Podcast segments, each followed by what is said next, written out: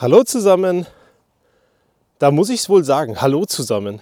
Oder hi Leute, weil ich gar nicht weiß, wann du diesen Podcast hörst. Und wenn ich sage guten Morgen und du den am Abend hörst, dann ist es vielleicht ein bisschen verstörend. Vielleicht auch nicht. Vielleicht mache ich mir auch wieder über zu viele Dinge Gedanken und am Ende wäre es eigentlich total egal. Naja, ansonsten, das Wochenende ist vorbei. Die Sonne kommt raus, es ist Montag und es sieht ganz schön freundlich aus auch wenn es saukalt ist.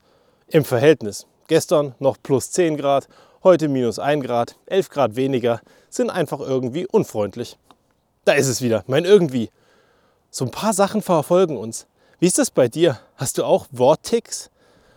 Und das Lustige daran ist ja, das fällt uns eine ganze Zeit lang nicht auf, bis es uns irgendeiner sagt. Oder du hast es so oft, dass es dir dann doch irgendwann mal auffällt. Und wenn es dir dann auffällt, nimmst du es langsam immer mehr und bewusster wahr. Und über die Zeit nervt es sich vielleicht sogar. Und wenn du dich dann weiter trainierst und achtsam bist, wirst es irgendwann los. Und zack, ist es weg. Diese komischen Angewohnheiten, die uns immer wieder verfolgen. Also bei mir ist es eben dieses irgendwie. Vielleicht auch ein bisschen eigentlich. Nur am Ende passt das auch ganz gut zu diesem Podcast, dass so ein paar Dinge manchmal aus einer anderen Perspektive betrachtet, eigentlich anders sind. Zurück zum Wochenende. Am Wochenende hatten wir mal wieder Zeit und es war ruhig und es war auch ein bisschen garstig.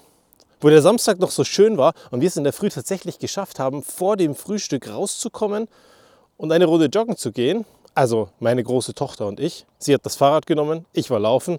Nach langer, langer Zeit mal wieder haben wir es dann am Samstag noch schön genossen und am Sonntag am Ende dann auf der Couch verbracht. Beziehungsweise jeder in seiner Ecke, jeder vor seinem Gerät, vor seinem Buch oder was auch ebenso immer gerade da interessant ist.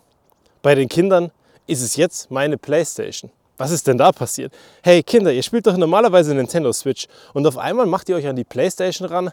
Zack, dieser eine Rückzugsort mit der Playstation im Büro, jetzt ist der auch weg. Ist aber auch gar nicht schlimm. Ganz im Gegenteil. Es war sogar super schön.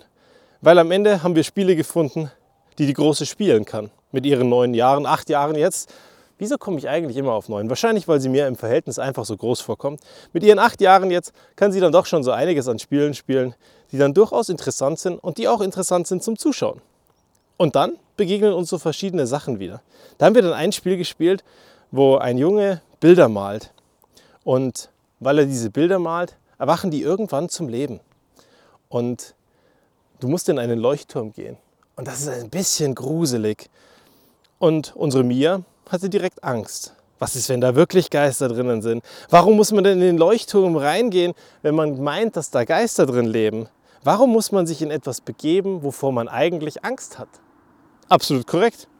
Sehe ich ganz genauso. Warum gibt es dieses Idiot auf dem Speichersyndrom überhaupt? So nennt man das eigentlich, wenn man in einem Film jemanden in eine Situation schickt, wo jeder Zuschauer sagt, was für ein Idiot. Da geht er auf den Speicher rauf, weil die unheimlichen, rotzigen Geräusche von oben vom Speicher kommen. Und der muss natürlich unbedingt rausfinden, wer das ist und was für ein Monster da oben ist. Und das, obwohl er eigentlich gar nicht wirklich ausgestattet ist dafür, dass er sich irgendeinem riesigen Monster stellen kann. Idiot auf dem Speichersyndrom eben. Und das gibt es auch in Büchern. Naja, zurück zu den Videospielen. Also spielen wir dieses Videospiel und unsere Große hat Angst.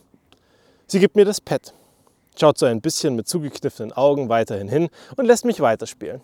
Und ich gehe in diesen Leuchtturm rein. Und sie sagt so zu mir, Papa, du bist aber mutig. Wieso bist du denn so mutig? Sag ich, naja, ich habe genug Spiele gespielt und ich habe genug Dinge erfahren, dass ich davon ausgehe, dass dieses Spiel, das wir gerade spielen, eigentlich voll in Ordnung ist und wunderschön sein wird. Aber wir wissen es eben noch nicht. Und manchmal müssen wir die Angst überwinden, um herauszufinden, dass das, was wir dann erleben, deutlich besser ist oder eben toll ist. Und das Ergebnis war, wir finden einen Geist, der mit uns zusammen Bilder malt. Und beim Spielen wird sie besser. Beim Spielen verliert sie die Angst davor, zu versagen. Und beim Spielen, weil sie den einen Level gestern ein zweites Mal machen musste, weil sie falsch gespeichert hatte, lernt sie, dass wenn sie Dinge erneut macht, deutlich besser kann, deutlich schneller kann, deutlich effizienter ist. Und das war gestern eine wahnsinnig tolle Erkenntnis, dass auf der einen Seite es gut sein kann, sich den Ängsten zu stellen. Und ich danke euch, liebe Videospiele, dass ihr meistens so seid, dass wenn wir uns unseren Ängsten stellen, das Ding am Ende gut ausgeht. Vielleicht ist das auch mit ein Grund, warum ich am Ende The Last of Us ein bisschen verstörend fand. Weil, wenn wir uns unseren Ängsten stellen und es dann trotzdem blöd ausgeht, das sind ja eben genau die Geschichten, die wir nicht erleben wollen. Aber deswegen hat The Last of Us auch eine 18er Freigabe und hätte eigentlich eine 21er Freigabe verdient. Dennoch hat Spaß gemacht. Dennoch war es interessant. Also Spaß ist vielleicht das falsche Wort sogar. Aber es war spannend und ich habe was dazugelernt. Über Charaktere, über deren Entwicklung, wie man Geschichten erzählt. Auch wenn viele sagen, ist vielleicht nicht die Geschichte, die ich unbedingt hören wollte. Zurück zu unserer Mia, sage ich mir. Ich glaube, wir haben gestern eins Tolles gelernt. Wenn man Dinge nochmal macht, lernt man dazu. Wenn man Dinge nochmal macht, ist man besser. Wenn man vor Dingen Angst hat und sich diesen Ängsten stellt, dann ist es gar nicht so schlimm. Und darüber haben wir gestern dann auch gesprochen, als die PlayStation aus war. Und unsere Mia hat eins erkannt, dass die Videospiele in Wirklichkeit was Tolles sind. Und wenn der Papa daneben sitzt, dass alles gar nicht so tragisch ist. Und das Ergebnis ist, dass man vor vielen Dingen gar keine Angst haben muss, sondern sich diesen Ängsten stellen kann. Und vielleicht ist gestern unsere Mia ganz unbewusst durch eine Runde Videospielen ein bisschen mutiger geworden. Bis zum nächsten Mal.